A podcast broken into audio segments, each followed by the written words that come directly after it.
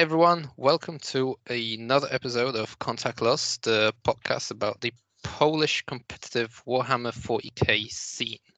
Uh, today, we're going to discuss some Genestealer cults, and with me is your usual host, Tweak. Hello, hello, hello.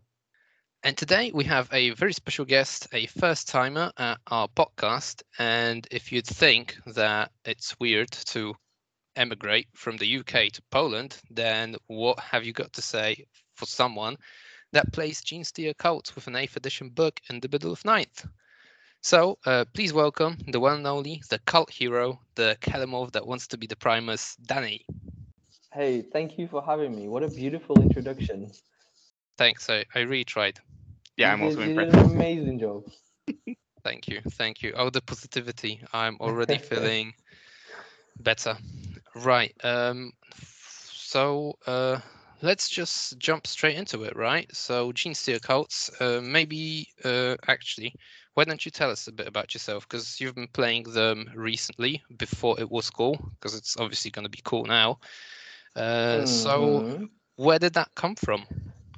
okay, so uh, all right, so I guess a little bit about myself. Um, in terms of competitive experience, I would say I'm a relative. I was a relatively new player. My first real tournaments were in 2021. So I started at the end of eighth when just before lockdown happened, and then lockdown happened, and I had to then play on TTS, and then uh, at the start of 2021, I because I love Death Guard, I, I bought Death Guard, and then after having a few games and constantly playing against Typhus and then losing against Typhus, it was a case of we agreed that Guard's not really a good army to sort of learn because that's what I wanted to do. So I always loved Gene Stealers, uh, older models. So I decided no one plays it. It's a really tricksy army. It's really hard to play. Uh, so naturally, it's probably the best one to learn. Because if you can win with that codex, you can win with any codex. So I picked up the army. I got smashed about a thousand times. Uh, and then slowly but surely, I tried consistently new things, constantly evolving my, my craft, my army, my list. And uh, yeah, I started picking up quite a lot of wins in tournaments. I didn't win any tournaments, but uh, you know, I was generally, I think, 60% win ratio across a lot of tournaments. So uh, yeah, I was doing quite well, I would say. Was the Polish scene welcoming for you know a foreigner within your Uh, army? Honestly, you know what my biggest concern when I first moved here, and I so when I first moved here, I picked up 40k because I thought I really need a hobby to meet new people, um, and I quite like the idea of also being able to paint and, build some models. So I got into 40k, and then I was thinking to myself, you know what, I'm actually kind of nervous at how people might react to me. Uh, but honestly, everyone has been super supportive. Everyone speaks English when I, you know, when I'm struggling with Polish. Uh, and honestly, it's probably the nicest collection of people. Um, except when they play against you and they smash you, that's a little bit different. but other than that, no, I think that the community is so open and welcoming and, and absolutely fantastic. So Picking up 40k to meet people. Okay. yeah, that's that's a new one, but it does work actually. It's a very social game. Yeah, no, definitely is. Uh, right. Okay. So thanks for that. And let's jump s- n- straight to the topic now. So, Genestealer cults have got or are about to get a new book. Any Mm. hot takes? You excited? You bummed?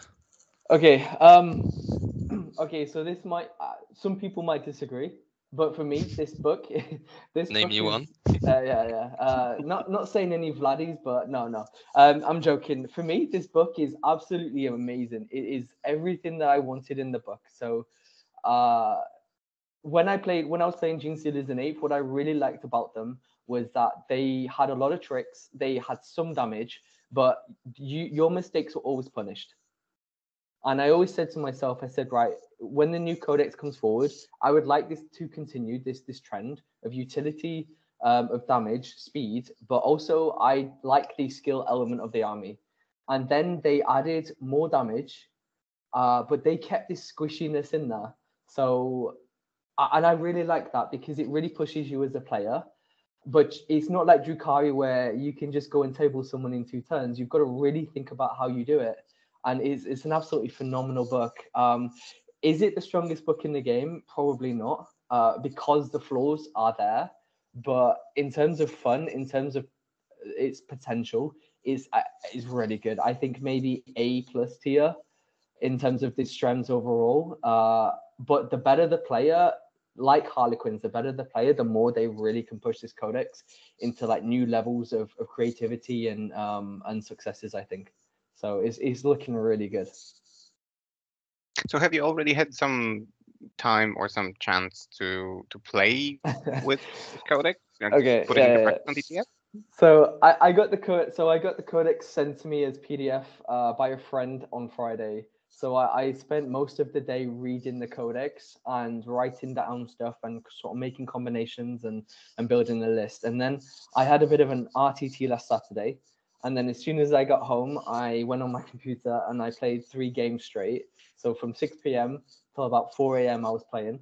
And then I got up at about 9 a.m. and then started playing again um, against some Americans. And then I, you know, so basically Sunday I played throughout the entire day on Sunday, all the way through Sunday night. Got up again early Monday morning. Uh, and I've just been constantly playing outside of work uh, ever since. So I'm doing averaging two to three games a night. Hopefully one in the morning. I've got one at 5 a.m. tomorrow. So uh, I'm trying my best to get as many games as possible to sort of expand, learn, uh, come up with new ideas, and and basically when we can go to a tournament with this codex, I should I want to be in a good position to really get the most out of it. And do the new contents of the book, so I don't know, stratagems, new mechanics, and so on, do they start working organically for you, or do, you know, do you need to devote some proper attention to reading through them and so on, and, and to putting them into practice? What was it like? So uh, yeah, I think um, so. Yeah, I think the book doesn't change massively in terms of how I played the army in eighth um, which was really good for me because it's allowed me to sort of pick up the book uh, and understand actually how some units work. Whereas a lot of a lot of people played a different kind of style. Uh, I would say I was very unique in how I approached the army. Um, and so they picked up the book and they might be a little confused. There's not a lot of people that quite understand how the units are meant to work, especially new people that come over um, that have never played Genestealers and they're like, "What? I don't get a save on anything. What is what is this kind of uh, this this ridiculous uh, rule set. But for me, because uh, the play style is still very similar, um, I yeah I, I think I able to pick it up really quickly. My first game I played it with it, it was quite a mess actually, mostly because I was trying to do a new system. And what I've done actually now is I've sort of taken the book and I'm playing it as I did in eighth, and it's going really well. And uh, there was a lot of stratagems uh, that I've sort of kept familiar, but also moved into the system. So things like lying in wait, which allows you to deep strike within three inches, uh, things like that are still kept in. Uh, and then they, they removed a lot of the cool stuff, but then added a lot of new cool stuff as well. But it's nothing that really pushes the playstyle miles away from what it was. It's more adding a little bit of nuance and a little bit of extra creativity into the game. So yeah, I think it was pretty simple to pick up essentially the more complex thing I think was playing around the new Crossfire system. But honestly, once you play with the models and once you start uh, building the strategies in there, it's really easy to pick up. I think. So can so, you? Yeah, can you tell us about that that crossfire mechanic? Because uh, you know, to me, as a person who barely touches Genestealers or barely experiences them. To be honest, I, you know, I've seen the article on on Warhammer community. I've, I've I, I skimmed through it, okay, new mechanic, cool. And you know, I carried on with my life. So mm. to the player who is going to be using that for the remainder of the edition, probably if not longer, uh, is that something useful? Is that something handy? Is that something that you were waiting for? um, honestly, for me, it is probably one of the best mechanics in the game. Uh, wow. Mostly because uh, for two reasons. First of all, the biggest problem for me with Genestealers in eighth wasn't the defensiveness or the fact that we were paper. It was the fact that there was a limited amount of efficiency that you could put out with the army. Um, so getting a shooting support system for all of your melee acolytes or your metamorphs, uh, you had to really rely on on Hive Guard, as, as we've all seen, uh, to really provide efficient shooting.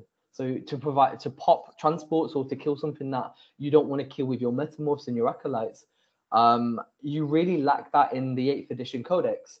And what this system's actually done is it's incorporated incorporated a way that you no longer need to soup. You can absolutely create a full entire shooting list if you wanted.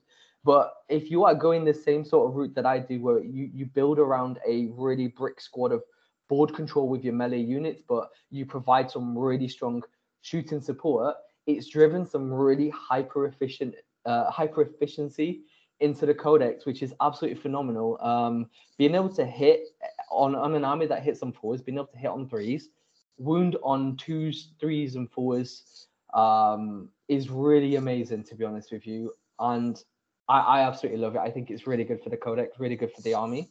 The other reason as well is that it's not a simple system. Let's look at power from pain. All I have to do is look at a chart and determine what round it is. And I've got that buff. But with this, you've got to plan around it. You've got to think around it. It is really in depth for what it offers you because you've got to make sure that A, you've got enough um, crossfire markers in your army when you build your list You've got enough units that can take advantage of the crossfire markers, and you've got units that are speedy enough to be able to provide exposed as well. Um, but then also you've got to be able to know how to put the crossfire markers on other units that maybe you want to charge and give no overwatch or fight last. So there's a lot of skill around how you can utilize the system as well. And I think uh, the more better players of the world will really push this system beyond its limits. And for me that's a lot more exciting than a lot of systems we've got in place. Okay so um how does it work exactly if you'd mind explaining? What okay. does it do? Okay basically all right so most of the units that can shoot um so aberrants can't shoot so they don't have it uh, but most of the units that can shoot have a keyword called crossfire and what happens is if you manage to land five hits with damage one, or one hit with uh, more than damage one, so damage two plus or damage D3, you get a crossfire um, token onto that unit that you that you target. Now, if any unit with the crossfire keyword shoot that target, they get plus one to hit. So, for example, five flamers acolytes or three flamers could get five auto hits, and you get a marker and then your neophytes that hit on fours naturally now hit on threes. So it's really good with that regards. If you hit, um, if you target that unit, the enemy unit, on the other side of uh, your original targeting model, so you've got one, you, the enemy units in the middle, you've got um, your flamer acolytes on the left, but then you've got your actual neophyte hybrids on the right. They also get plus one to wound. And if they're within 12 inches, they ignore cover. So it's this is why it's really good at creating efficiency um, because there's a lot of creativity in, in how it works in the codex that many units can really take advantage of this plus one to win, plus one to hit, and no cover save. So you need to flank the unit that you want to destroy. Absolutely, absolutely. and there are ways to do that in the codex that push it further.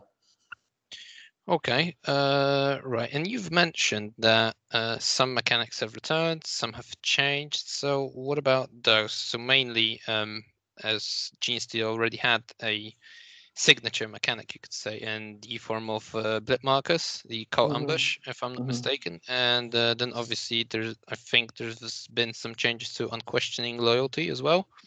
Yeah, yeah, I'll just quickly give you a, a heads mm-hmm. up of what's changed. So uh, let's talk about unquestioned loyalty. Unquestioned loyalty is uh, pretty much the same, except now if it's a character that's a patriarch, um, it, you get it on a three plus. So for every model, um, every character it's a four plus, and if it's a patriarch, it's a three plus. And unquestioned loyalty, for those that don't know, that is if you've got a um, a Brood Brothers unit or any other cool um, uh, like infantry unit or even a character, you and a character nearby fails a saving throw, on a four plus they can pass that uh, damage off onto uh, a nearby Brood Brothers unit or um, cult unit or or anything like that model. Uh, the problem is though is if you pass it off, that model takes that model's destroyed. It doesn't take a mortal wound; it's destroyed. So you want to do it with cheap chaff like your neophytes or your Brood Brothers. But what and it not does, your aberrants. Hmm. Uh, no, not your aberrants. Um, and definitely not, uh, yeah, yeah, nothing that is expensive. Uh, definitely want to do it on Neophytes or, or Brood Brothers. But what it does allow you to do is, uh, if your Patriarch fails a D3 plus 3 damage weapon, um, just throw that for one damage on, for one, yeah, one instant, just insta kill model. Um, so there are some swingy ways about it to sort of really take advantage of that rule.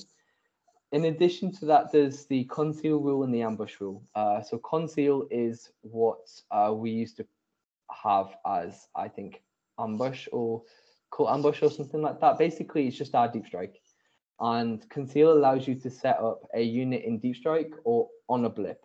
And if you set it in deep strike, it's now called ambush. Um, no, it's called underground.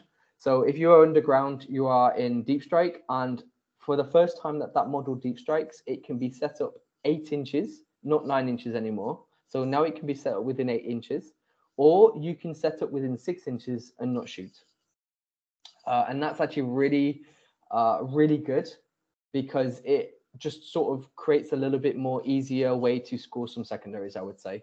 Also, it forces your opponent to have to screen that little bit further and those extra three inches uh, can make quite a lot of difference, uh, especially towards the later end of the game or turn three when the backfield might be a little bit more exposed. So it just gives a little bit more freedom and leeway for the Genestealer cult player, I would say. Uh, in addition to that, you've got ambush markers, and thank God they've not been removed because they're an amazing mechanic. It's probably my favorite mechanic in the entire game. Uh, for those that don't know, uh, when you deploy a unit, if you're not in deep strike, you deploy it in an ambush marker and you put down a little blip. And if your opponent goes first, they cannot land within nine inches of the center. So this is really, really good at reducing alpha strike potentials. Um, it was really strong for me when we had six planes running around, flying around, because they could not get anywhere near to shoot. Um, but it's really strong as well because it gives you more agency as the player to uh, really be able to hit back, force mistakes, and then punish mistakes in your return in turn. If you the if you're the player that goes first, you simply just have to set up your models um, from the ambush marker as described. Back in eighth, there was a sort of rule as written, let's say unintentional wording where you could set up a truck outside of your deployment, um, but they fixed that, which is fantastic news to be fair and to the actual um, happiness of those that did abuse that, there is a buff that you can now take where a model can make a move outside of the deployment once they are deployed from a an ambush marker, and it is a buff. It's a, I think it's 15 points, so it does give you that little bit extra flexibility that players might feel like they've lost, um, and it's really good to play with actually. So uh, it's uh, very good that you've mentioned it because uh, let's jump to the next point then. Ninth edition codexes have the trend of uh, introducing upgrades to units for points. So how does it work here, and uh, what can you take? How good are they? Okay. Um, all right. So this is again where I think people are going to dis- there, there's quite a few points I think people will disagree with me on here. Uh, this system, stratagems, psychic, psychic, power, you know, psychic powers and relics, people might say, oh, these aren't very good. For me, this system is incredible. Um, a lot of things that we abused in 8th edition codex, such as lying in wait, where you can deep strike just outside the three inches of any unit, but you cannot charge. Uh, I was very concerned that they would remove that because that was vital to the playstyle to scoring Rod or being able to take over um, an opponent's uh, uh, objective. But what they've done is they've left it in the book in the form of this buff. So there are, let me count you for you now. One, two, three, four, five, six. There's 10 upgrades that you can take. You can only take one upgrade. Um, so they're all unique and only one upgrade per unit. However, they're not expensive um, and they're really flavorful, but they're also really competitive. I, I think I'm taking five to six in my current list. Um, but they also allow you to play around. So, for example, uh, a perfect ambush, you can give a, a Kelermorph a perfect ambush. And what that does is it allows him to drop down and he can pick out a unit within 12 inches. And every time he makes an attack against that unit, they're counting as having a crossfire marker and exposed. So he can get plus one to hit and plus one to wound. Uh, you tie that up with his relic, and he's absolutely destroying uh, units left, right, and center. And it makes him really good. Uh, there's another one called Our Time Is Nigh, as I mentioned previously, that allows you uh, a unit to come out of an ambush marker and move, uh, a normal move, not advance. But what that also allows you to do is play around a little bit. Uh, do you want to go forward? If you go first, you can get extra movement on a unit. If you didn't go first, you can use that to sort of move back away from your unit. Um, so it, a lot of these sort of give you a little bit of nuance in how you can play your list and how you can sort of just take units a little bit further. Uh, for example, there's one uh, for the site for the Magus, the Psyker or the Patriarch that gives you an extra psychic power that you know. So for me, I don't use a Patriarch, I just use a Magus, and I only need three powers. So it's for 10 points, it's absolutely perfect. So the system is really, really well made and it's really good uh, for creativity and um, customization for your army. I think it's amazing. All right, yeah, it does sound pretty cool. I mean, and uh, like quite the useful token. Like you said, if you take if five, six in, are viable, then uh, they've definitely hit the nail on the head there. Yeah, sounds yeah. like a very well written book, to be honest. Honestly, this is probably one of the best internally balanced books I've ever seen because there is not a single unit or character that I would not take. Even the um, the meme Abominant, I would probably take him every now and then, just because a D3 plus three damage on a melee weapon is always quite nice. Um, and yeah, there's a lot of things in this book that is phenomenal. Uh, it's really well balanced, and I absolutely love it.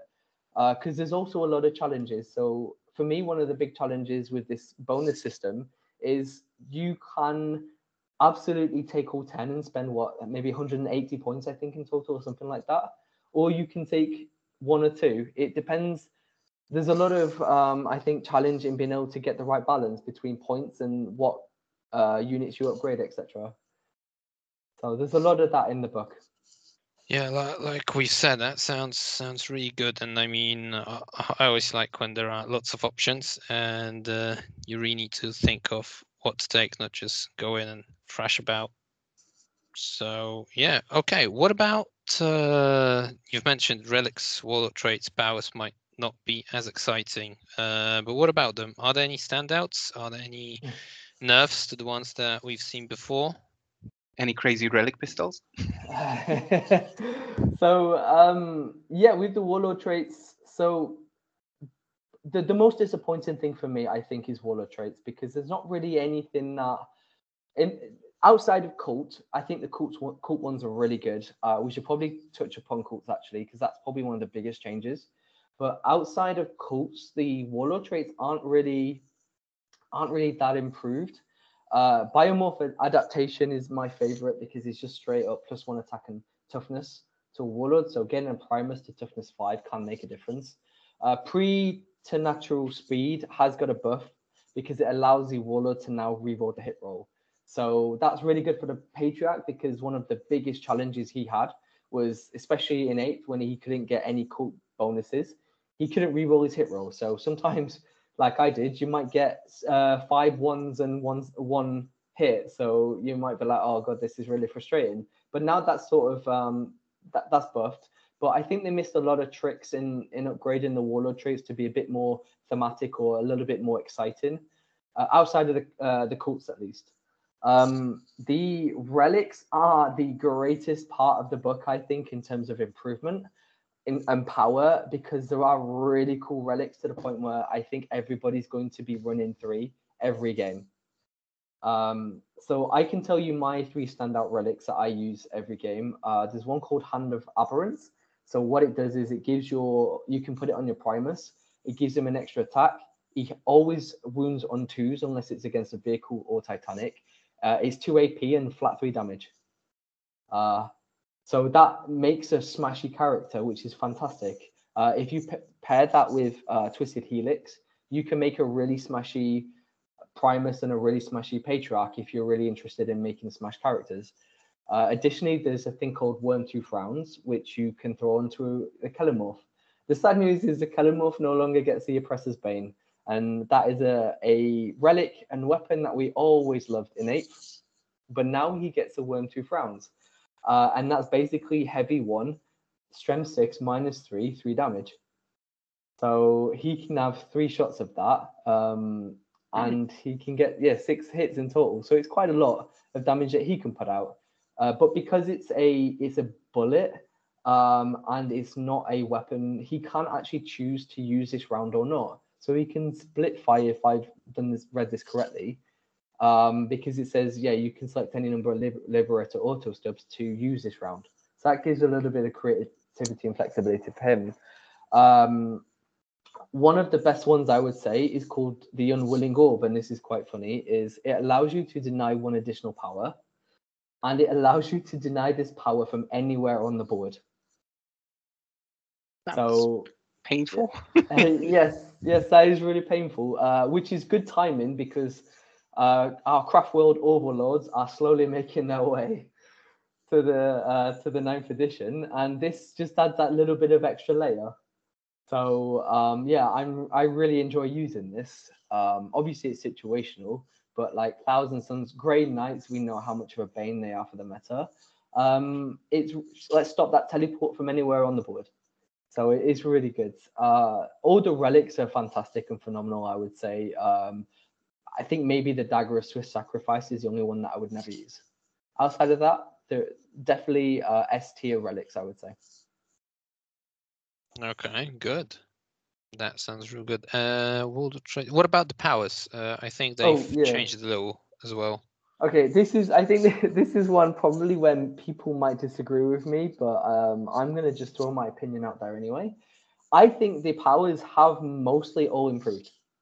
So, um, all right, the obvious one is mind control has changed. So we can no longer mind control a big knight to kill another knight, which is really sad. I get that. Or another an NDK to kill another NDK.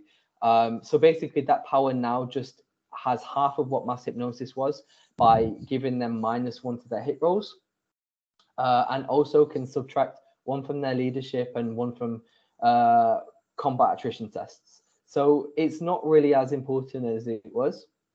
Um, mass hypnosis has improved in my eyes. It no longer has a minus one, um, no minus one to the hit roll, and no longer gives a, prevents Overwatch.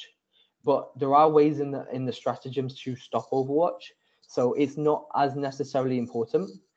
But it does subtract one from the attack characteristics in that unit, and it prevents them from fighting first, so it gives them fight last. And for me, the big buff is this subtract one from attacks characteristics, because that is almost a flat defensive uh, buff to your unit if you charge. One of the biggest challenges in Gene Stealers is if you charge your 10 acolytes into, say, I don't know, Blade Guard veterans, um, and you don't kill them all, two Blade Guard veterans can almost wipe the squad. Uh, and is and they will absolutely kill them, right? So the problem is, is if you don't trade properly, then you start losing your squad. If you lose eight models, you might have to spend two CP to auto pass morale, or you're gonna run, or you run the risk of running. So what this does, it adds another layer of defensibility. So suddenly they they might not kill eight, they'll kill six. Uh, and I really like that change. Um, I know a lot of people might not, but for me, it, it's amazing. Uh, the biggest buff for me in this entire codex, uh, in terms of psychic powers, is psychic stimulus, because now the unit can advance and shoot and charge, or it can shoot and charge after it's fallen back um, and you can ignore the penalty for uh, firing assault weapons. So for me, that's an, an amazing change because that just gives you a little bit more freedom in how you approach the game. And uh, if someone charges, um, perhaps you've got like a ridge runners with blast on their mine lasers, and someone charges them, you're able to fall back and shoot. Um, Yeah. And it's Mhm. only a power of six, so it's quite easy to get. That's another thing is a lot of the powers have gone down. Um, I think mass hypnosis is the only one with a value of seven. Everything else is six. Uh, I think maybe there's one cult one, but that's it. So um, the sad one is Might from Beyond doesn't get plus one strength. He gets plus one attack, but it's that's okay. Um, I, I can live with that to be honest. Yeah, sounds fair. I mean, I've got mixed feeling, feelings about that mass hypnosis because uh, if you're making that unit fight last, it probably shouldn't even get to attack in the in the first place. So that minus one attack might not matter that much. But then again, neither would minus one to hit in that scenario. So Hmm. I Yeah, guess you mean- could call it. You could just not call it forget- side grade. let's not forget it's a it's a game of dice, so it can always happen that you know uh, your your opponent actually survives and gets to swing back. So yeah, it does matter. There are yeah, there sure. are many occasions I would say where your opponent can survive because I mean we are seeing a massive transhuman surge in the in the game. Exactly. Uh, custodians have got it. Uh, Tyranids have now just got it. So there are a lot of ways people can survive, and yeah, mass hypnosis. You can argue that minus one to hit can be almost the same as attacks, but someone might just roll a bunch of four, fives, and sixes, whereas minus one attack is a guaranteed reduction in damage. Um, so yeah, I, I can see why there's you know the swings and roundabouts in in this, but for me personally, I've always thought that something guaranteed like a minus one attack would be phenomenal, uh, and I'm really happy that we got that. To be honest.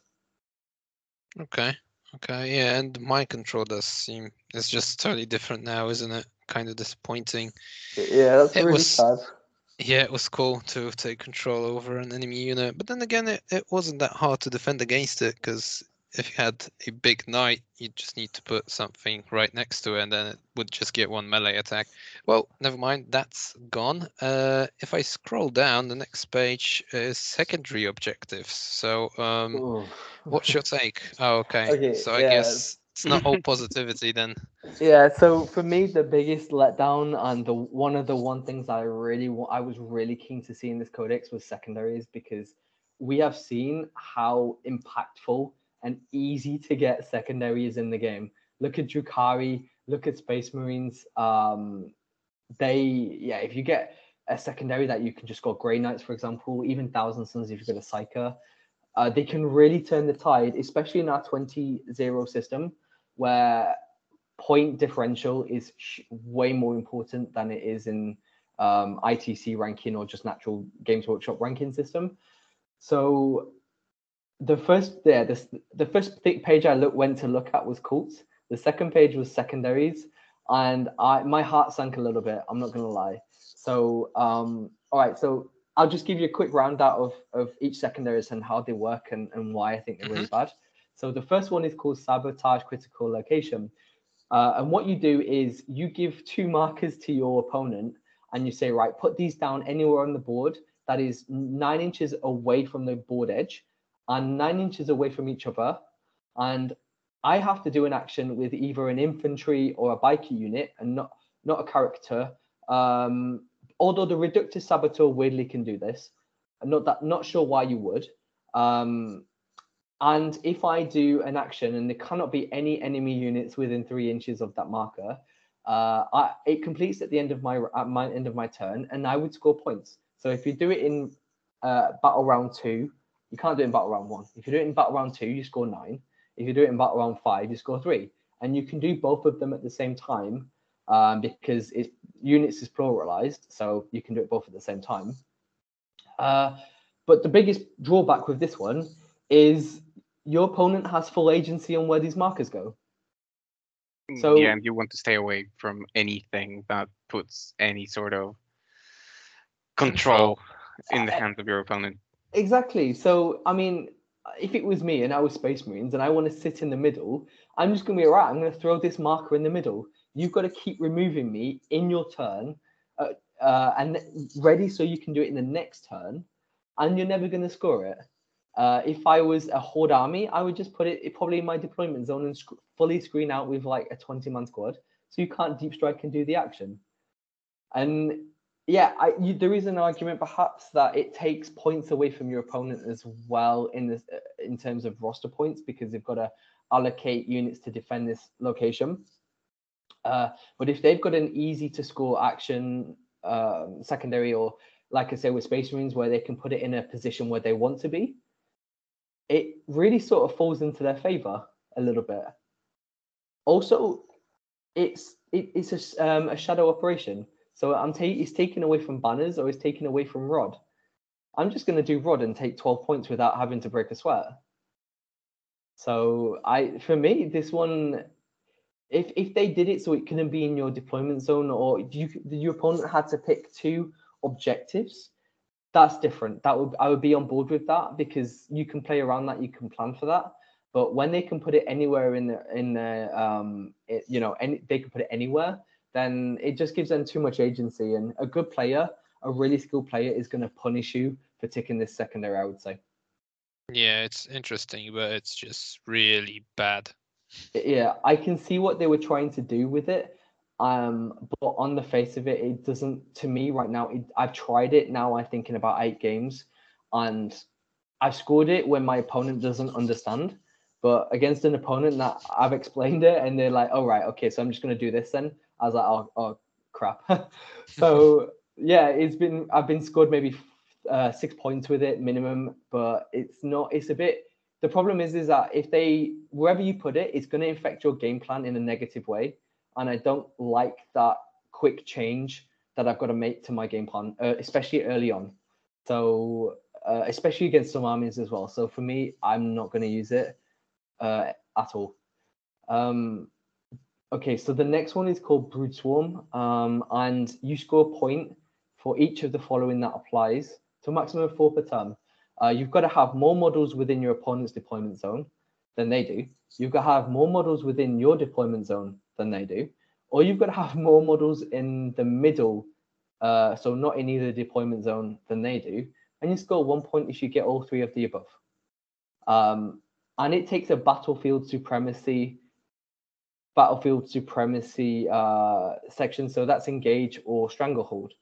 And you have to ask yourself, if I'm doing this, I'm already scoring engage.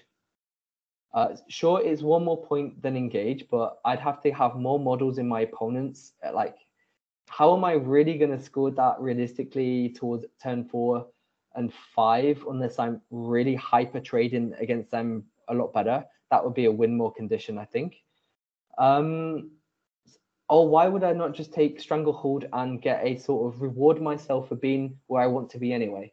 So there's a lot of questions around this one.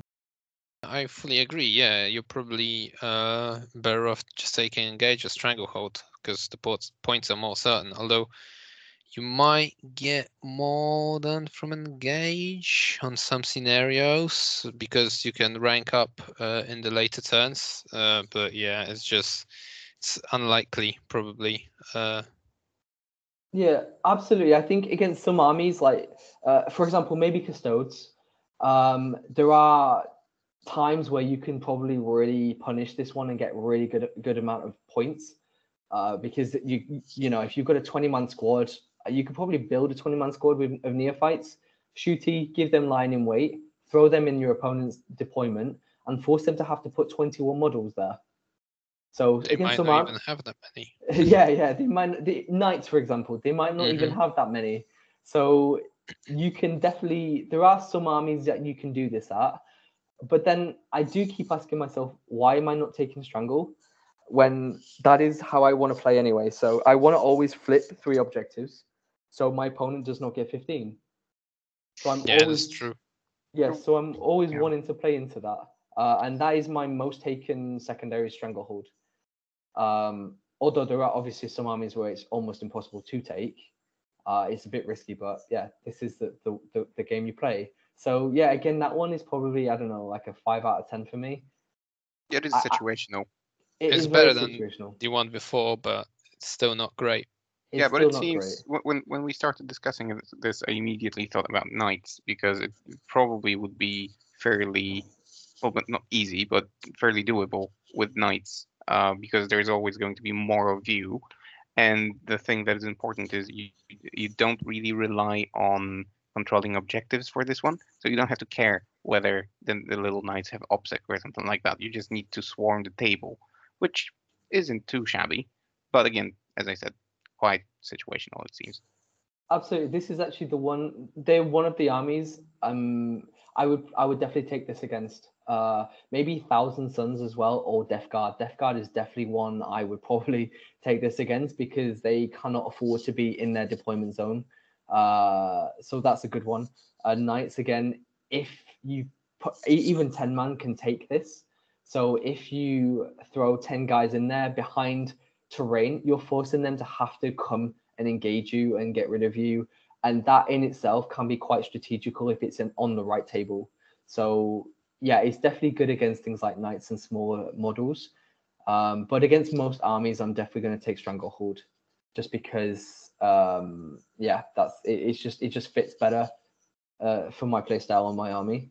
And it just plays along with uh, the primary mission, which uh, we must not forget. So that's exactly the biggest mm-hmm. upside of it. Right. What about the last one? Okay. All right. So this one is going to need an FAQ because the way it's worded is a bit silly. All right. So bear with me. I'll read it out so I can explain. So at the end of your turn, you can score victory points in the following ways. Score one victory point if one or more enemy units were destroyed this turn while they had a crossfire marker. That's really easy. Score one victory point if one or more enemy units were destroyed by this uh, destroyed this turn by units from your army that were set up from ambush or underground. That is also quite easy. Score one victory point if one or more enemy units were destroyed this turn as a result of a ranged attack made by a model from your army and that enemy unit was exposed naturally. That is not difficult either. The problem is, is you can't do this every single turn. So the deep strike one, uh, we have very limited ways now. There are ways to go back into deep strike, but it's an extra layer of RNG. Um, so getting one point from killing something from deep strike is going to be quite difficult. Uh, then destroying destroying something with a crossfire marker, you can do that for five turns. Absolutely, uh, that's really simple. But doing it for a um, naturally exposed, towards the end of the game, unless you're really winning, that's going to be quite complicated. And turn one, I'm not quite sure how you do that without putting yourself in a really bad position that your that your opponent can just like punish. So turn one, realistically, what has it got to do? If you get go first, uh, you've got to go to your opponent's deployment zone, right? And then shoot shoot and kill something from either side. So, so it realistically have to take that upgrade that does let you um let's go deep strike deep strike turn one but you have to sacrifice that unit just to get that one victory point essentially. So it's yeah so it's strategic reserves right? So you can strategic reserves turn one and and that's oh, fine right. Yeah so you yes. can't even get off the opponent's deployment edge or even in the deployment zone no. if they don't screen out correctly. So that's like really really hard to do turn one mm. next to impossible Exactly. So the way you can do it turn one is sacrifice a biker unit, uh, move 29 inches. So you can move pre-game of nine, move 14, that's uh, 23, and then you can auto advance for six, nine. Mm. Pray to God that you get your advance and shooting power off, and then shoot something, get exposed with their um, with their stratagem, um, and then hope that you've made enough of a uh, like trigonometry line that you're eight inches, uh, you're nine inches away, ridge runner unit or whatever you decide you want to drop in, can actually crossfire. And pray to Jesus that there is no terrain that's obscuring in between to cut that line off. so all in all, it's pretty impossible, I would say. Yeah, um, it does sound like you need to have all the planets in line to pull it off. Yeah, which let's be honest with you, does not happen. Um, not for everybody. So yeah, so you can count that as not having to get uh one point turn one. If you don't have the ability to get um so you can still get two points because it says from ambush and that means if you drop from a blip. So you can definitely get that. Uh that's really easy. But then towards turn four and five unless you're spending the CP for one strat to throw yourself into deep strike, you're not scoring another point for the next two, like you know, the last two turns. Um, and then if you're really thin on units, you're really not scoring like another point. So I think realistically, you're going to get 12 maximum if you're being really realistic and you're doing this properly. Mm-hmm. So they need to change something because it's really unfair, I think. Right. So none of these realistically, reliably past that 10 point threshold. Let's go. No. So and a bit of a disappointment here. Yeah, and I think there's an argument to be made that secondary should be scoring 10, and then if you're better, you can start scoring more than that.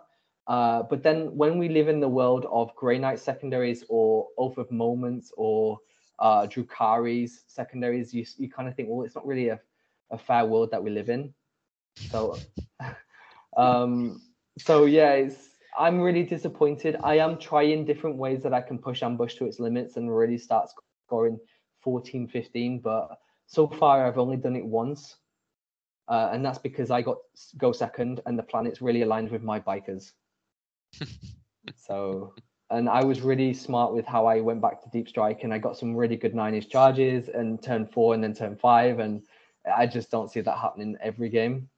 Yeah, and yeah. then you won the lottery and uh, yeah, I wish, man, I wish. yeah, it's a, it's a little bit of a bummer because uh, you know with, with a new book coming out, you should basically have at least uh, one stratagem that allows you to step away from the generic ones something mm. to you know like a breath of fresh air in that domain but it seems that it, with this particular book it's not happening yeah i i can see what they were trying to do uh, and i i respect them for trying to do it but it in practice it doesn't feel like it works i mean i'm imagining someone's going to come out in like two months time and brood swarm is starting to get 12 points or someone's doing really good things with sabotage critical location but right now, as I've tried to play around it, unless I'm missing something key, it doesn't feel very good, to be honest. Right. Okay. Well, then, uh, to not let uh, negativity take us over, let's move on from that worst part of the book into mm. something more juicy that is stratagems. And I've had a skim through, so um, there are two that deny Overwatch with different mm-hmm. conditions. So that's that's always good to have, uh, especially with Tower coming in very soon. Um, what else is there? I tell you what. Why don't you tell me what you think is a favorite, and then I'll tell you what mine is. Oh, geez. Uh, okay, let me skim through them again. Uh, but was there one? And I don't remember the cult ones. Uh, but definitely it wasn't the Twisted Helix ones, uh, which kind of sucks. Um, you mean Damage One Aberrants doesn't excite you? no, not really. I, if they get quite... if they get double the amount of attacks, then that would be situational because cards don't play. Uh, but still, I yeah, good to have. I, am but... not quite sure what they were planning with that. Maybe they they meant minus one damage, but three attacks at damage one or two attacks at damage three. Mm, it's a tough one. Yeah, yeah, not very interesting. Where was that? Uh, I don't think I'm gonna. F- Is it around explosives?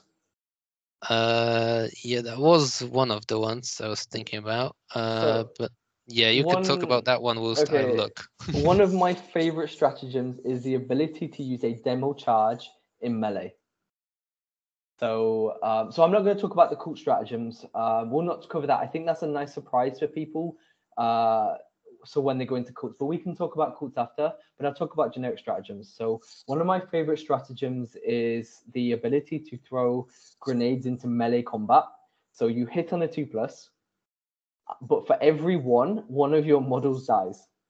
So it's really cool. It's got some really cool drawbacks.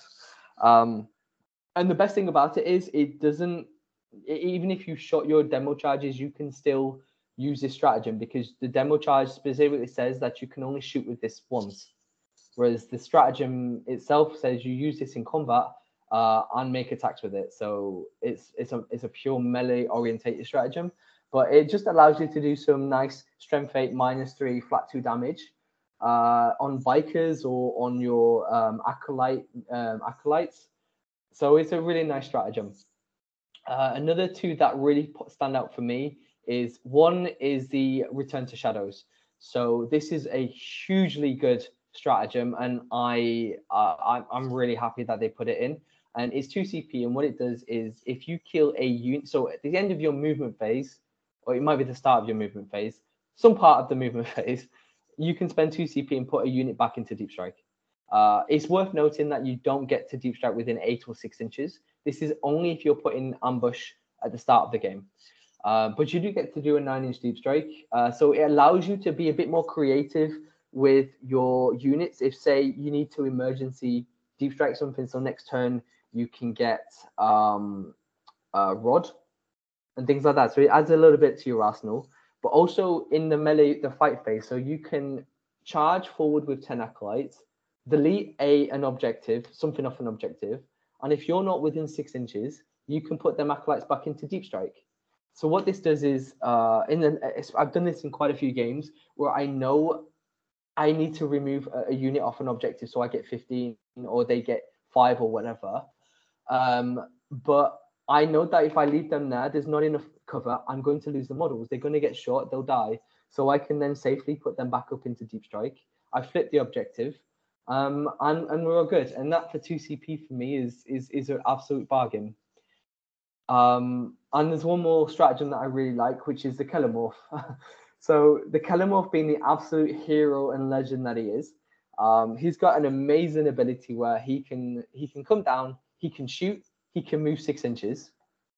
Um, and then there's a stratagem where if he dies, he can then shoot on death, which for me is absolutely absolutely hilarious hilarious because that's obviously him leading to his legend. Um, but what it means is that I can drop the Kelermorph down, I can shoot it with his relic gun, kill something of vital importance because it's got 18 inches, uh, move six inches. So he's come down with an eight, he's moved six, so he's two inches away from something interesting. He can then charge him, fight with four attacks, get slapped back, uh, die, spend two CP, and he can fight uh, shoot on death. So he can do that to snap characters. So because his uh, his relic doesn't allow you to snap characters, but his actual normal weapon does. So you can kill either a big screen or a big vehicle, charge a character, die because obviously he's only got four wounds and a five up invulnerable save, um, and then pop this two CP and then shoot them and hopefully or maybe kill a character in the process. So I really like the uh, sort of flavor around this one. Yeah, okay. So I've had a skim through and mm-hmm. Return mm-hmm. to the Shadows. You've already mentioned that. That was uh, one that I liked. But one that you haven't mentioned was uh, out Consciousness, uh, where you can just put off a pull off a blessing from your deployment zone on uh, a unit wherever it is. So this for me is probably my most used stratagem in the entire book, um, because I can use it every turn. And my Magus, uh, to be honest with you, the Magus has two casts, but most of the time he's only casting once.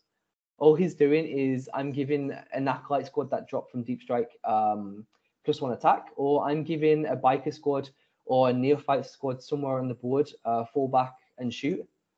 And for one CP, so you can do it outside of deny range, and to bust something, it, uh, pair that with a um, a familiar that allows you to reroll a failed psychic test. That is an amazing stratagem, and I'm glad you pointed that out because it's it, for one CP as well. It's phenomenal. It's absolutely fantastic.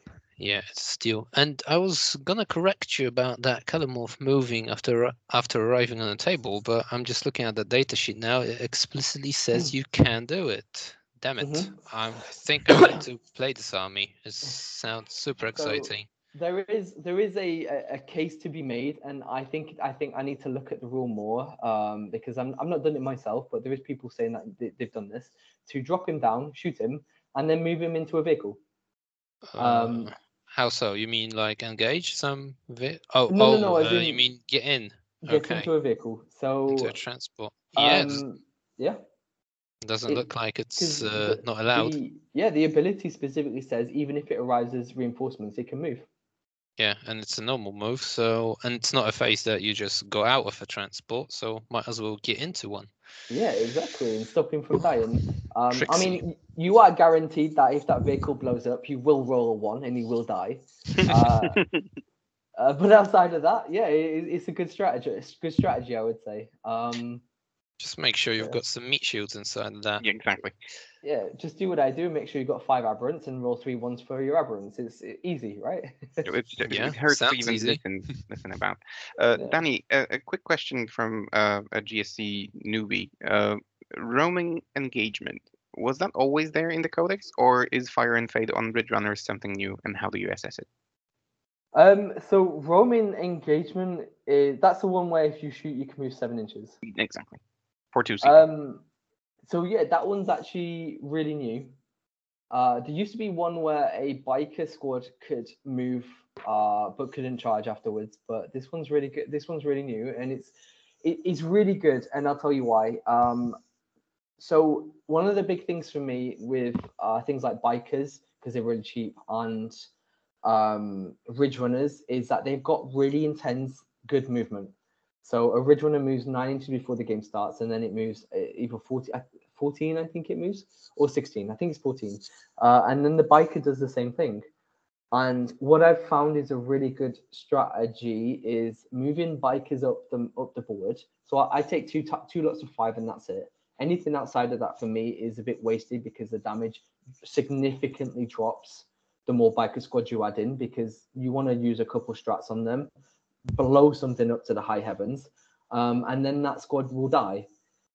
So what I tend to like to do is I like to move my bikers, blow something up, spend the CP, move them seven inches, and just roadblock whether it's a, a dread knight or a vehicle or just general big chunky boys or even um, uh, Tyranid monsters and just stop them from getting out of their deployment or towards threatening one of my objectives.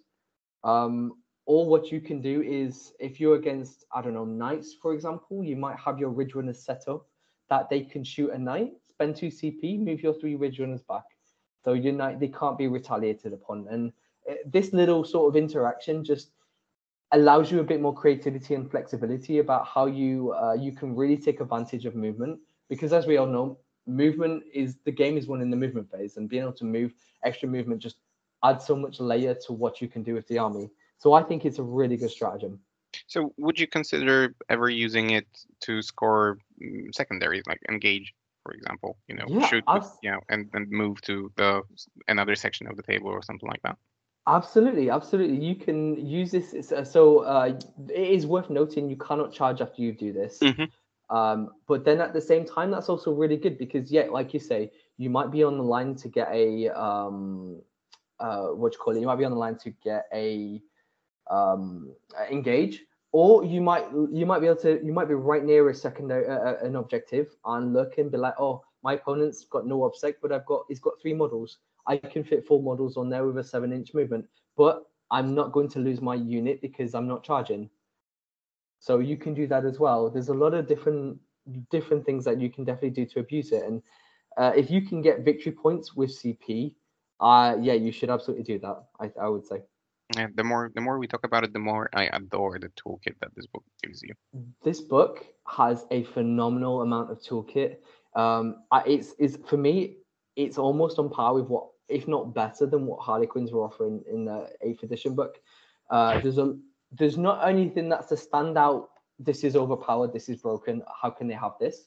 But there's a lot of small, unique tools that you can do to just really drive this codex a little bit further than it it could go. And I, I really love that because the more creative and the more thoughtful you are around it, the the better the codex is.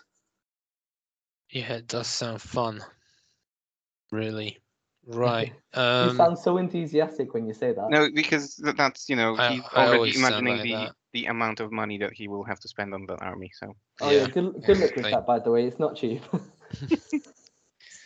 no, I, am generally uh, not very emotional, uh, even if I say emotional words. Um, never mind that. Uh, Concrete up next because uh, okay. uh, time seems to be pressing. Uh, okay. Don't know. Yeah. I'm not counting, but yeah, there's still a little bit of ground to cover. So, um, if I may, just uh, as an introduction, uh, the named cults really seem to get uh, everything they could. Unlike we've seen in Thousand Sons cults or Grey Knights Brotherhoods, cults actually get a warlord trait, a relic, a psychic power, and a stratagem. All right, and now it's over to you. What's your favorite one or two. You get to pick two since uh, we don't have the other planned guest. okay, so a quick thing to mention is that for me, one of the biggest improvements in this book is cults. Uh, so in eighth edition, I uh, the eighth edition codex, I only ever ran two, and I was constantly changing between paupers and bladed cog based on what the um, on the meta was. If it was an Imperium and Admech based meta, I would go uh, bladed cog if it was a minus one damage, I would uh, an or heavy elite, I would go paupers. And I was really sad because I didn't feel like there was flexibility in what we could take. Now, apart from Twisted Helix in my eyes, there's not really a bad cult. They are all really, really good, and they all provide a different kind of playstyle. So, uh, for example, if you want, for me, this some people might uh, disagree, but for me, Cult allows you to really do well with a vehicle spam because you can fall back with vehicles and shoot. Yes, you get a minus one, but if you want to rock nine ridge runners with mining lasers, you can now do that. And they negate the whole problem I had with them in 8th edition was blast in melee. So you couldn't abuse their movement and really move forward and charge and roadblock with this really sort of um, massive board space that you would get from ridge runners. And that's why I never run them. But now you can do that and it's phenomenal. Um, you can go really defensive with your bladed cog and get five up invulnerable saves on three units, or you can go quite efficient with your melee and still get five up invulnerable on obsec with um, paupers, or you can build a really quite a tanky mech list with rusted um, rusted claw and Rusty claw for me is probably right now my favorite um, although i will say this i'm not using a single named cult but Rusty, if I had to pick one, Rusty Claw is really good um, because you can uh, really do drive-by demolitions, which I absolutely love. Uh, I think inescapable decay makes things like flamers or um, um, auto guns really good because you can give minus one AP to with their psychic power on any unit. It's no longer vehicles, so that just makes flamer bombs quite a, quite scary or twenty neophytes quite scary. Um, but you can ignore AP1 if it's AP1 or 2. Um, and you can advance and shoot without any penalty. So uh, because you can't as having remain stationary, you can't advance and charge, but you can advance and shoot. So you can be really um, maneuverable with your bikers and your uh, ridge runners and your um, uh, your uh, what you call it, your rock grinders, which we're going to be using so it's really good. I, I really enjoyed that one. Um, the Warlord trait is a bit questionable because I'm not sure that you would put mass neophytes into this, and it. Uh, no, the sorry, the Warlord trait is actually really good Warlord trait on this one. I was thinking of Hive Cult. Uh, I'm getting confused. Sorry. Uh, so this Warlord trait allows your Warlord, if it hits uh, a six, you get two additional hits, and it improves the armor penetration. So you can make quite a nice smashy Primus with this one, um, where if you roll like four sixes, you're gonna get like an extra eight attacks or whatever with a flat three damage weapon, AP three, and it's really funny. Um, but for me, I, I, really like the Rusty Claw. My second favorite uh, is Twisted Helix. No, I'm joking. It's definitely not Twisted Helix. Uh, my second favorite is maybe um, either Cult of the Four Armed Emperor purely for undermine or the fact that you can reroll charges, um, or probably Hive Cult because you can perform actions and shoot. So um, yeah, for me, that's really good because, uh, like I say, you can put this on a vehicle and bike a list, so vehicles and can get um, they can fall back and shoot, which is really good for uh, mining lasers. But also they get a nice stratagem there. You can just give crossfire straight out for a vehicle. So if a vehicle falls back and shoots, you can just give it straight out plus one to hit, so you're hitting on forwards. Or if it's in combat, you can give it plus one to hit. Or if you're just struggling to throw crossfire markers around, you can just, it's a nice touch that you can add to a unit. Um, so that, yeah, I really like, but the relic is why I like it, is because you can give a patriarch uh, this relic, and every time it makes a melee attack, an unmodified wound roll of 5 plus, you cannot make a single saving throw. So that's invulnerable or normal. Uh, and a patriarch naturally re-rolls wound rolls. So you just roll as many five ups as you can, and you can just smash anything. So that can be really fun. What would your favorite cult be? I was really looking at that twisted twisted helix. Oh gosh. Although, although yeah, the power and the stratagem suck. So um, mm. So yeah, there is a really a there is a good thing.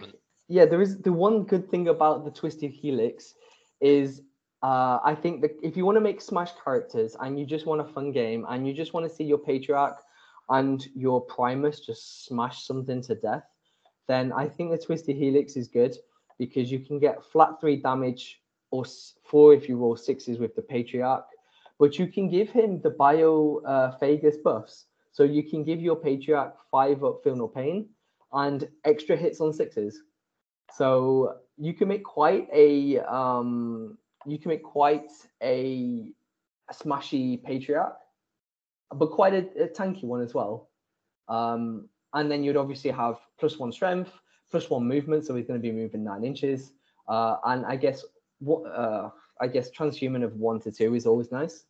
But outside of that, outside of making your patriarch good, or maybe your pure strain genestealers, because that seems what everybody seems to like at the minute, uh, it's not really that good because the, the, the psychic is really crap, and the the powers uh, the strat is really crap as well. To be honest. Yeah, it's even worse than the power. So it doesn't offer much, unfortunately. I mean, uh, if you'd go like something full combat, then that's all right. But it doesn't seem the army doesn't seem to work that way anymore. At least uh, the shooting seems to have become viable. So you probably want to take advantage of it, especially that uh, that crossfire mechanic also supports your your combat. Uh, mm-hmm. Some of the stratagems, uh, you, there is a stratagem to make a unit fight last, but it needs to have that crossfire marker, or was it? Yes, so uh, yeah, yeah, there is a so... stratagem that allows you to fight last or no Overwatch on a unit with a crossfire marker. Uh, so it's always mindful to be aware of the crossfire system. Of, of, I mean, our entire codex is built around it. It's always good to be mindful of that aspect of the crossfire system. That you always want to have one crossfire marker for your fighting. Uh, there is a good, there is a positive side to that. Is that the Nexus is probably the character that will give you that marker because one of his one of his abilities is allows you to drop a crossfire marker on any enemy unit on the board. So uh, what I use him for is basically to drop a crossfire marker on whatever I want to charge. And then I don't have to worry about having to get that crossfire. I don't need to spend points on my on to get flamers on acolytes to to proc it. I can just and then accidentally kill units and then uh, models and then make a longer charge. I can just be like, right, he's going to strategically put this wherever I need him to be, and then I can get that stratagem off without any problems. Um, but it is worth noting as well, we do have two lots of fight last, and then that with metamorphs really allows us to trade well into uh, melee armies. Um, with that being said, is it worth to talk about the custom cults? Um, yeah, it probably is. I was going to ask about them, so uh, okay. please go on. Okay, uh, first things first. Uh, it may be worth people noting that if you put a if you take a normal named cult, you automatically your psykers get that psychic power. So you don't have to worry about it taking a slot. You will automatically get that psychic power. So that's a nice bonus. I just wanted to throw that out there. Mm-hmm. Um, custom cults are the strongest thing in this codex. I will say this right now. Um, I think they are incredible, and there's one combination that I I don't think I'm ever going to change unless they nerf it, which they probably will because it shouldn't be this this like this. Um, so custom cults is a really unique system now. I think you get a number points value for each custom cult, and you have a maximum of four points that you can spend. And so you can mix and match. You don't have to take only two. You can take four uh, points uh, of uh, point ones, or you can take. That's what those Sorry. numbers meant. Uh, yeah. I didn't bother to read it. ah, yeah. So yeah, um, that's okay. Yeah, no, it's a really good system because I think it's it's quite unique and it allows you to really dive in there. And obviously, the drawback is you don't get a cult power, a cult strat, or a cult warlord trait. Uh, but honestly, I don't think you need them, uh, or a cult relic, uh, because these are all you need. I, I generally believe. Um, so you can make a nice shooty list using these uh, cult traits, or you can use a nice mech list because there's quite a bit of um, support to vehicles, or you can use my favorite combination, uh, which I'll tell you now is impassioned and industrial affinity. And the, impassioned is three points.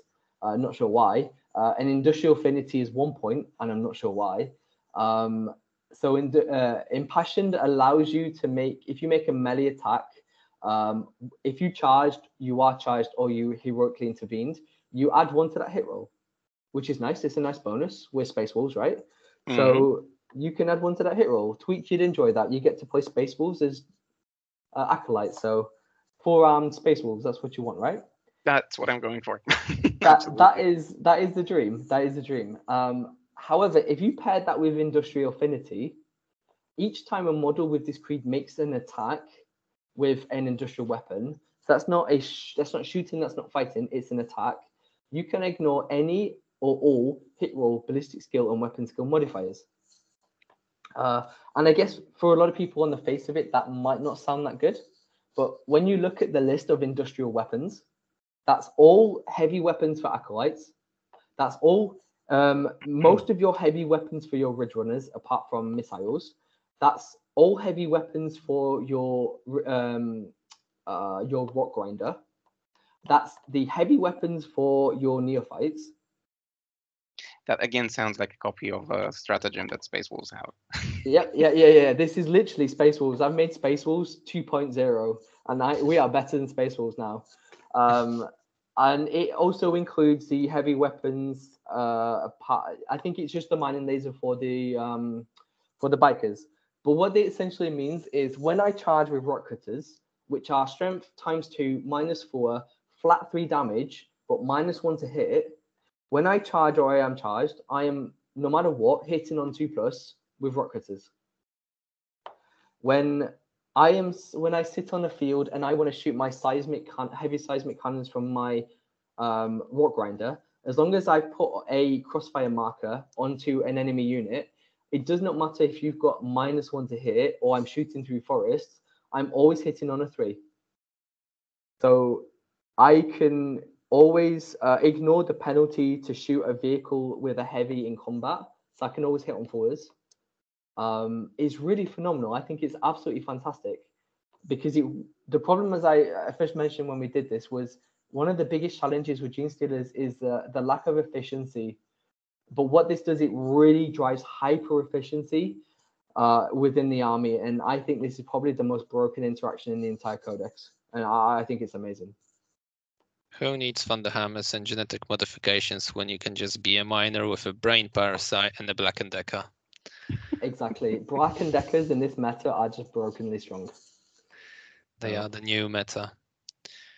Right. So um, I have to ask because I, I didn't quite get that. Uh, so you can uh, mix and match however you like with four points to spend on the uh, custom cults. So you can take four ones, four, for you example. can take up to four points. So if there if Splinter Cult costs four, you can only take this one. But then again, if something costs three and something costs one, you can add them up and have four.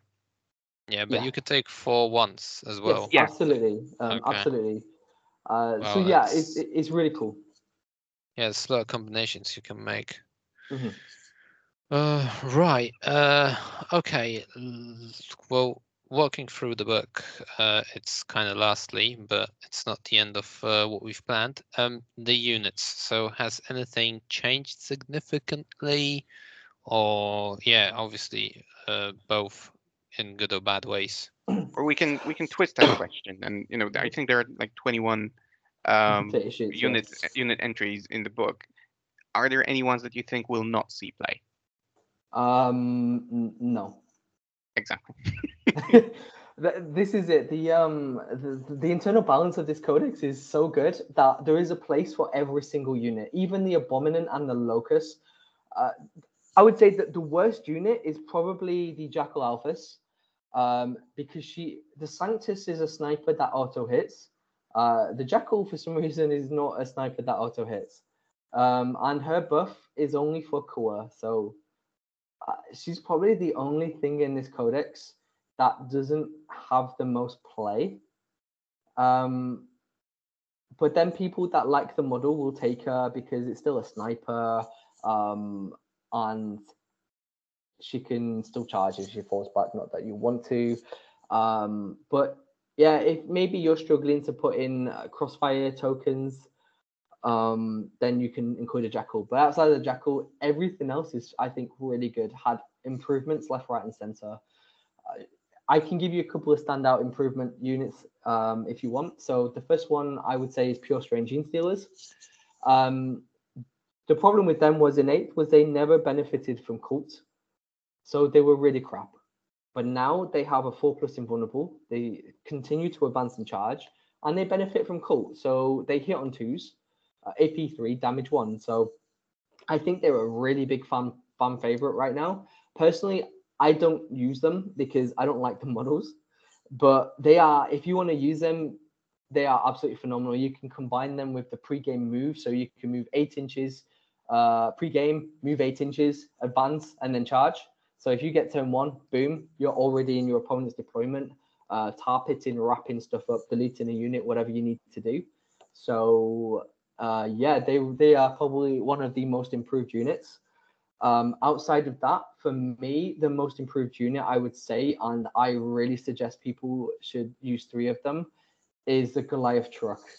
And mm. the Gol- yeah, yeah, you, exactly. You know, the Goliath truck is amazing um, because it's it's still uh, not truck, Goliath rock grinder, rock grinder. It's it's, it's half eleven. Yeah, so. we know what you meant. Yeah, thank you. You all know what we mean when we say truck. You know we mean rock grinder. So for me, the biggest change is the fact that he's now weapon skill three, not weapon skill four, and he gets cult creeds. So my trusty, trusty Goliath rock grinder is charging through. He's hitting on twos. He's strength eight. He's got eight attacks on the charge. Um, he's minus two. He's damage two. And then he's also got a heavy seismic cannon. He's the only weapon uh, uh, unit in the entire codex that gives a heavy seismic cannon, and this is such a strong gun when you put that. So it's it's either strength six with six shots minus two damage two, or strength three eight uh, with three shots, uh, strength eight with three shots, uh, minus three flat three, and so he's usually hitting on threes, wounding on twos with either profile against whatever you you know the right things that you shoot. Uh, so he does a lot of damage. And then he's got a minus one damage uh, as a defensive. He's now got a three up armor save. Uh, and he moves 12 inches instead of moving his usual 10 like he did in the last codex. So, and all of his weapons, apart from the uh, the heavy stubber, they're also industrial weapons. So I can hit on threes or twos in melee with anything. Uh, and I love that. I just love this model. It's like it's our own version of a dreadnought, but it's cheaper. It's 110 points. Uh, I can tell you right now, actually. Uh, I've got it, it written down in my list. It's 115 if you take uh, demolition charges. Yeah, which good, I think a good price. It's a really good price, and I think most people would take a demo charge because a you can auto explode, uh, and b uh, you can throw pure strains in there, and they are now smart enough to throw grenades out of them. So that's always a nice interaction. Um, so for me, that is the second most sort of uh, improved unit, and I think the last one I, I would mention that is the most improved is definitely the bikers. Um, because the the good thing about the bikers is they they have an innate minus one now, so it's not just shooting. Uh, they move 14, but they have the nine inch pregame, so they are quick. Uh, mostly they fall back and can shoot and charge if they fall back. And it's mostly that they're just there that they can just go forward. They've got an ability that they always count as something within six inches as exposed. So they've always got plus one to wound within six inches. So when you're throwing your demolition grenade uh, with a stratagem becomes full six shots. Uh, with a stratagem, it's also damage three. Um, you can give their core, so the Primus can give them rerolls of one to hit and wound from anywhere on the board if you stood next to a nexus. So they are a one pump gun sort of unit. They move forward, they blow something up to the nether, um, and then they can move again for 2 CP or they can also, for 2CP, give a unit within six inches an enemy unit a exposed marker on them. So anything else that wants to shoot, say there's two knights together, they can go kill one. They can put an exposed on another, so your units can shoot that. And it's, it's they just really line up so many combinations, especially for a, a turn one, turn two, which is just really good. Uh, and for 12 points a model, so that's six points a wound, is cheap. And, and now with the new secondaries with the new secondaries that are coming i think bikers will be able to do missions as well. So uh, another sort of advantage going their way. Exactly exactly. You could definitely be able to do rod turn one if you wanted uh, you could just have six you could just take six jackals in a squad throw two demolition charges or one demolition keep it cheap. Uh, uh, you could take them in a certain um, cult which allows you to shoot and do actions. And they can go forward and do one hard quarter turn one for you. And that would be really good for, you know it's really good for them. Because they go 23 inches they can go 23 inches um so yeah they can really just go out and do something and yeah they just got really good value for their points now. So yeah points. That's because i'm, I'm still trying to find like a major flaw in this army and you you, you said you've played uh, a certain amount of games already. So I don't know if you know the points by heart by now, probably not yet, but you know when you structured the lists, did you have a problem uh, to fill them in with 2,000 points on the nose, or like were there any units that you felt were overpriced, not worth taking because of their price, maybe? Okay, so you do mention that you're looking for a loophole or you're looking for a negative. Uh, you just found one. Points have increased on almost everything. Um, the there are a couple that have gone down in points. Uh, so the Abominant has gone down from 110 to 80. So that's a nice change. But almost everything else has gone up in points. Um, who you talk to will change depending on th- whether that's a good thing uh, for each unit will depend on who you talk to. So for me, the Nexus is severely undercosted. Uh, the uh, the the Sanctus is pretty undercosted, but some people might turn around and say, "Hey, no, actually, that's ludicrous. The Sanctus is 70 points.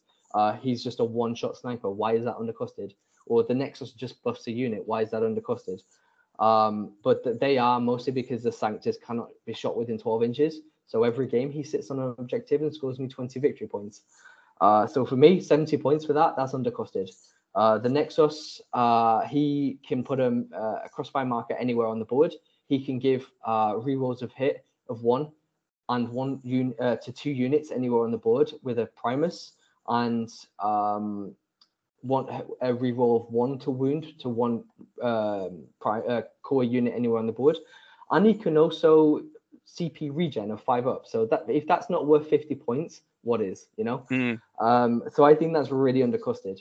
There are things that are overcosted, like the Patriarch at 140 points. I I just cannot justify him in my list. I'm sorry. I just cannot take him because for 150 points, I can add in a um, acolyte squad with rock cutters that can deep strike, um, you know, within eight inches, and or they can pre-game move straight away, straight out, which is a, strat- a strategy I really suggest people play around with. Um, so I can't really justify um, um, a patriarch because he doesn't give fearless anymore. So he's six attacks. Yeah, he's got good melee, but he's still six attacks. Um, 140 points for me is extortionate. Um, so for, yeah, for me, he's expensive. Over everything else went up in co- points cost, but I don't always think it's necessarily a bad thing because of the buffs that the army's got. Um, the Kelermorph for some reason did not increase in, in point cost. He probably should have. The one that I think is probably uh, too expensive is probably Aberrants and Trucks. I don't know why Trucks went to 90 points from 75.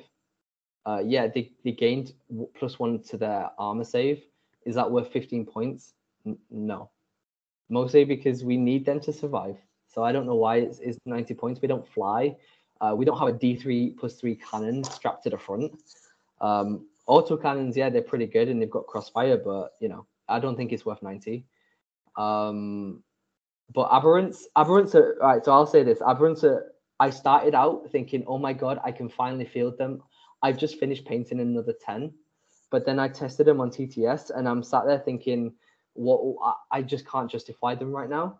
Um, there is a skew build that you can go where you can buff aberrants, give them a five up invulnerable sa- save, a five up feel no pain, and yeah, that that that, that really works for them. But in my build, in my cult, I just cannot justify them because the 30 points for two attacks, they don't get really get a save against anything that wants to charge them. So it's basically 15 wounds at minus one damage. Toughness five, uh, but two attacks again. It's it, when you compare them to a grotesque at 35 points a model, uh, who have four wounds, five up invulnerable, uh, five up feel no pain, a six up invulnerable save, minus one damage in their cult, four uh, five attacks. All right, yeah, their strength uh, five minus two two damage. Uh, so they've got less strength and less damage, but that defensive profile for five points extra is like, come on, you know? Yeah, that, that point cost still makes you scratch your head. It really does. And then, so if you look at, if you compare some things, then the costs don't really make sense. But for me as an army, uh, if I don't look at anybody else, I think, okay, it's not as bad as the point increase is not as bad outside of the patriarch. Is not as bad as it appears. All right. So I, I think we're okay. So, so that's one kind of points. The second one that I wanted to ask about: uh, when you played your games, uh, have you ever felt that maybe you were missing some CPs? Um, yes. All right. So, uh, yeah, CP regen, CP, CP, CP. So, we are a stratagem hungry army. Our stratagems are so phenomenally good, and you want to abuse them so much that I can easily drop three, uh, six CP in one turn. Mm. Uh, the biggest challenge I found was when I first started playing the ninth codex. Is I was running out of stratagems uh, CP by uh, turn three. Yeah, you can you can you can run into that trap, I guess, with especially when you have a new army and you're trigger happy with everything that you have.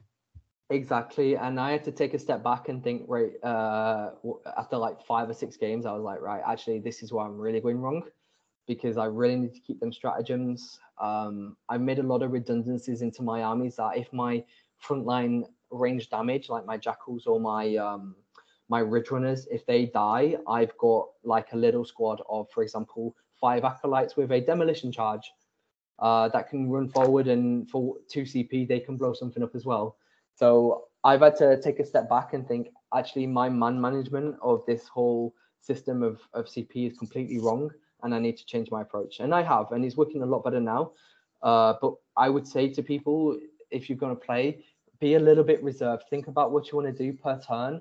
Is it really necessary to throw six CP in one turn? What is it actually gaining you? Because you'll find as the game goes longer and you start to lose units, that is when you really need to um, be more efficient with your list. Because yeah, we are an army that as we lose more units, it gets more and more difficult to bring the game back And you don't want to overcommit. Yeah. and you don't want to overcommit. So my suggestion is always, all right, use a combination that can explode, that can blow up a unit that is either anti-tank if that's what you're spamming, or anti-infantry. Sure, but then after that, just hold yourself off till maybe turn three and reassess what the situation is with the um, table. Do you feel like you're going to need to really pull out out more stratagems towards the end of the game when it's maybe moving away from you and you've lost your key units? and you can like use a little five man squad to just you know kill something off an objective or or kill something that is going to you know remove the rest of your army uh, i think it's worth considering Okay. Uh, then I think we you know we, we need to be conscious of time, so I'll ask my last question and then uh, Joker can jump to his. So basically, how do you feel this army is going to fit the meta right now? I mean, you know, the meta probably is going to change soon with the release of well, new codexes and new uh, chapter approved. But Mhm. still, does it still make sense to mix GSC with Tyranids, for example, or is it now a standalone, a fully standalone army, and it makes no sense whatsoever?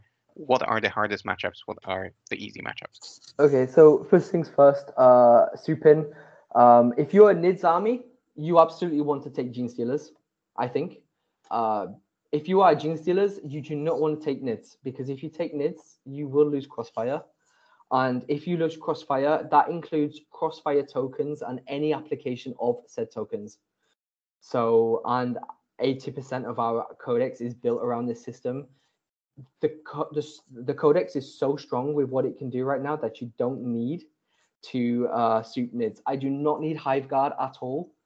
When I've got my rock grinders and my ridge runners, I've got my acolytes, I've got my neophytes, I've got my bikes. I do not need need need uh, nids at all. So do not soup. It's there's no need. Uh, absolutely not, not worth it. Um, in terms of the meta, where do we fit? Well, there's still some challenges into minus one damage. Uh, like I played a game against uh, Covens today. Um, I played against uh, Bikes yesterday with Necrons. There are some issues where you, in areas you don't have enough shots to overcome some armies. I would say so. I think Necrons are still a bit of a challenge, especially like uh, Gito, who's a phenomenal player with Necrons.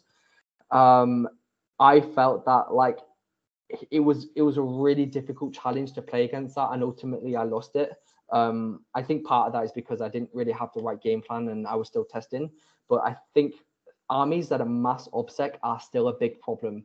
The biggest weakness with Gene Stealers right now is that they they're really easy to kill because most things don't have a save have a five of armor save. So AP two, army's gone.